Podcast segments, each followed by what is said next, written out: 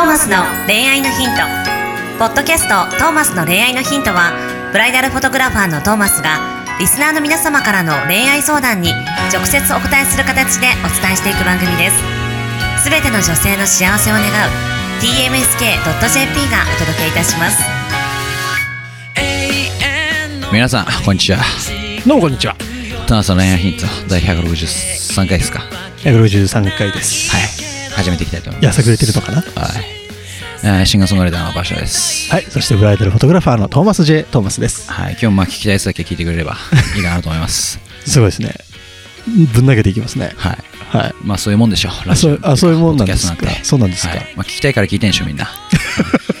まあ、聞きたいやつのために、やっぱり今日もかちょっとかっこいいかもしれない。やっていきたいと思います。ちょっといいかもしれないね、そうはい。こういうキャラもですか。うん。まあそんなお便りが来てるので、こういうキャラでそんなお便りが来てんの？はい。ということで、えー、ここでちゃんとやっていきましょう。はい、どうぞ。よろしくお願いします。よろしくお願いします。10代学生女性の方からのお便りです、はいトーマスさん馬車さん教えてください。いいですよ。なぜ？ちょっと待ってください。ちょっと面白かったです。ねはいはいなぜ性格の悪い女がモテるのでしょう、うん。世の中間違ってる。うん。というお便りです。短いね。はい。短いね。ということでですね、はい。えーまあ、これはね、えーまあ市場命題ですね。恋愛あ、そうなんだ。はい一つ。でもね そうなんですよ。ほう。あのですね、今まあ僕やさぐれトークしましたけど、はい多分まあ目立ちますよね。多分これまでの過去回聞いてきてる人からしたら、うんうんあまあーそう僕ふざいうことだったんだ。け倒してるけどうんうん大体ふざけ倒してるからちょっと分かりづらいかもしれないですけど例えばこれまで僕がずずっと真面目に「皆さんこんにちは」「皆さんこんにちは」って来て急に「皆さんこんにちは」ね来たらうん。多分目入目入るというかなんか「おっ」なっちゃうんですよね、はいはい。まあ要はそういうことですよね。あ性格の悪い女がモテる いや、でもなんか今日の馬車くん、ちょっとかっこいいかもって思っちゃった。ね。あワイルドな感じ。ワイルドな感じ。ちょっとイケイケな感じ。それぐらいのなんか、自分本位に生きてますみたいな人ってやっぱかっこいいじゃない。そうですね。そういうのはなんか私はこうっていう、うん。こうなんか、ドンってもう出る杭になる、目立つうん。っていうのはまあ一つやっぱモテる理由だと思いますし。うん。なるほどね。まあでもここで性格の悪いがどういう、もう、やはーキャピキャピー裏でタバコみたいな タイプになるのかもわかんないですけど、まああのーまあ性格のいい悪いをここで定義づけするなら、おしとやかで自分からガツガツいけない。勤勉な女の子が性格のいい女の子で、うんちょっともうガスガスちょっともう不良系でも、うん。あのーガンガン男性にももうもう話しかけに行くしガンガンチャラチャライエーイみたいな,、うん。なんか悪い女の子だとしたら、まあ、やっぱりこう男性からしたら絡んできてくれる女の子の方が話しやすかったり。うんまあね。でそのそもそものその性格いいとか悪いとかのさ、はい。カテゴリー分けがすごい複雑、難しいというかそこをさ、でも相談者さん10代だもんね。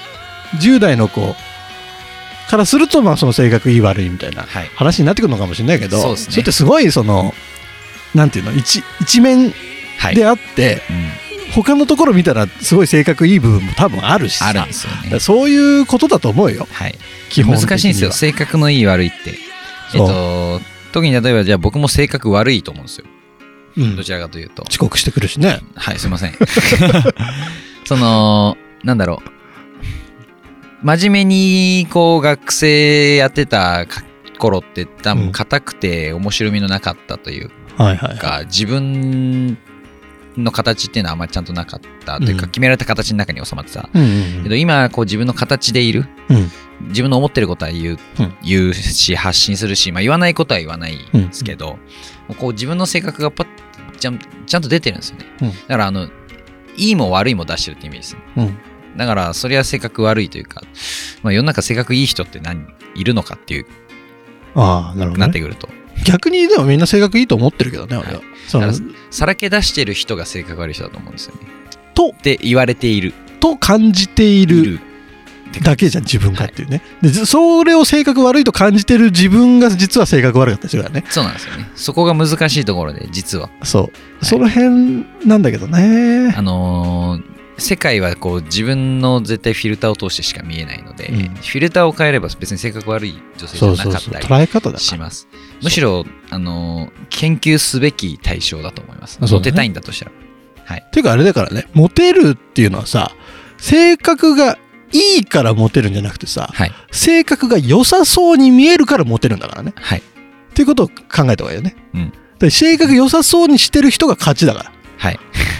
それもあります絶対。。これ商売も一緒だよね、はい良さそうに見えるから売れるわけだから。そのターゲットの、えー欲しいところにいる、行くから売れる、モテる。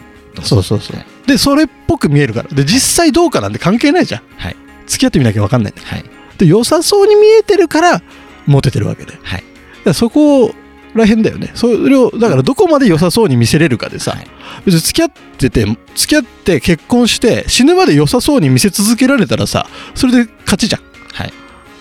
ていうことだよねた。だそれだけだと思います。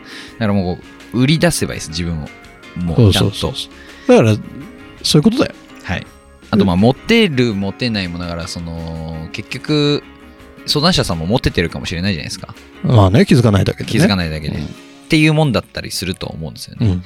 例えばこう、分かりやすい人、分かりやすい性格悪いかか仮にうん性格悪い女性が、あのイケイケの男子たちにモテてるように見えでモテてるように見えてるかもしれないですけど、うん逆に相談者さんが、まあ、例えば性格にいい人としてうん。あのそしたらに同じような人にモテてるかもしれないしそうだよね。はい、だから実は実は持ってるけどだからそういうこう性格のいい人を好きになる男性はもしかしたらそのあまり発信力が弱い。うん。あんまもこう好きを出さないから分かりづらかったりするかもしれないし。そのさ、好きを出してくるやつのめんどくさいやつっているじゃん。はい、そういうやつがだけこう集まってきてるのをモテてるって判断してる可能性もあるわけそうなんですよ。でもっといいいいやつってさ、はい。いけてるやつってさ、はい。出してこないじゃん。好別に出さないです、き、好き感。はい。そういうやつが周りにいる可能性あるし、はい、意外とモテるよね。意外とどんな人でも好きだって思ってくれてる人いるよね、多分。ひとまずもう隣の芝は見ない。そうだね。はいまず。そう、隣の芝見なければ、性格いいとか悪いとかいう判断もしなくなるから。はい。まずは自分だよ。そうです。世の中は間違ってないです、うん。で世の中は間違いも正解もないです。世の中はただそこにあるだけ事象でしかないので、うん。間違ってるように見えるなら自分の価値観ですそれは。おお哲学的。はい自分の価値観、まあ、さっきフィルターって言いましたけど、うん。はい。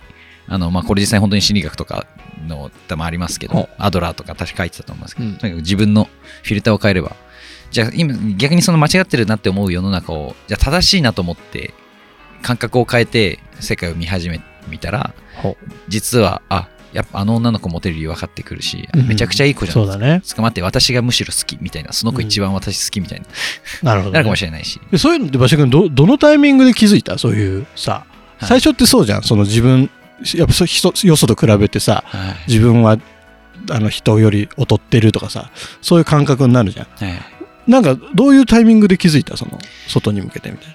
かなり本気で変えようと思うきっかけが、まあ、前話したか分かんないですけど、うんあってもうとにかく人と話すの苦手だったし、うん。こう僕人になんだろうねやっぱこう一つずつですよね。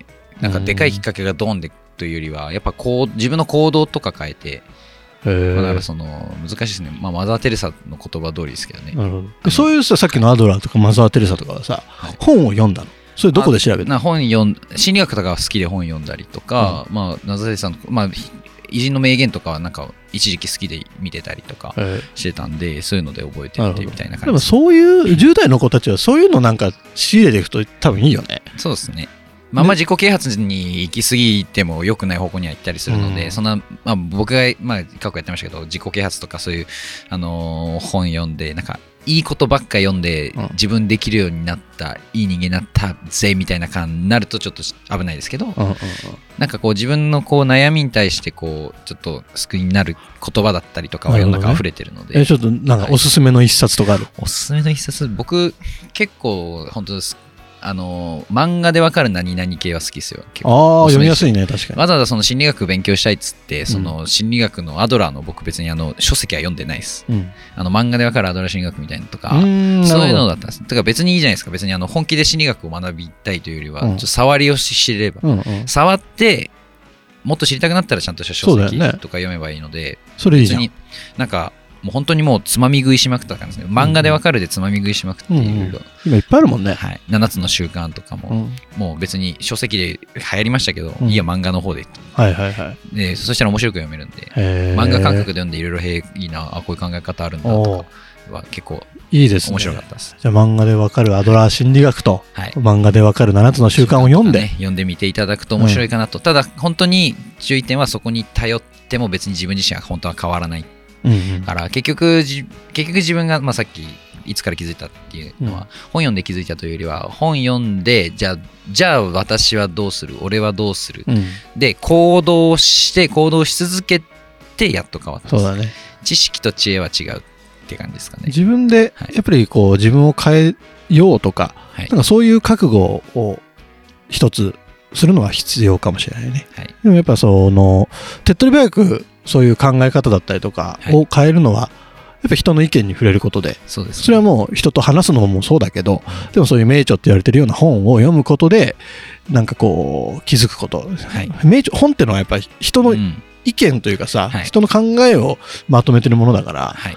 あの、そういう自己啓発系とか、そういう本じゃなくて、普通に小説とかでもいいと思うけど、何かしらやっぱそういうところで、人の意見との、自分の意見をこう、混じらばらせる、えーことをしていくと、多分、いろいろ、生きやすくなっていくんじゃないかなと。こうなんかで見ましたけどその本っていうのはそのか著者との対話みたいな。うん。だから結局現実世界でいろんな人と話すのもいいですしそのじゃあ今亡き人とか実際には会えない人とコミュニケーション取る、取れるのが本。だうん。から結局そのその人と喋ったからといって、自分があのすごい人間になったわけじゃない、うん。っていうのを、まあ、たまに勘違いする方がいるので、うん。読んだ読んだ話した後に何をするか。うん。自分がやっぱ行動に移してちゃんと血肉にして初めてそうだ価値は生ね。まれるので、まあそういうとこ何の相談でしたっけ？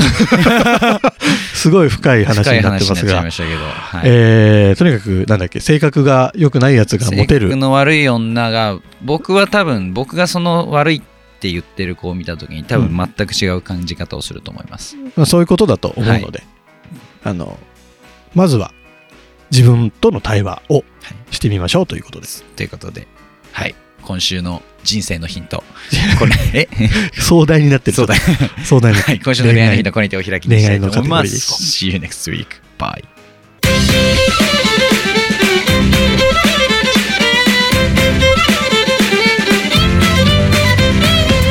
今日のポッドキャストはいかがでしたか？番組ではトーマスへの質問もお待ちしておりますウェブサイト tmsk.jp にあるフォームからお申し込みください。URL は www.tmsk.jp www.tmsk.jp です。それではまたお耳にかかりましょう。ごきげんよう。さようなら。ゼロから一へとまっすぐに向かっそれも一緒。一緒と呼ぼう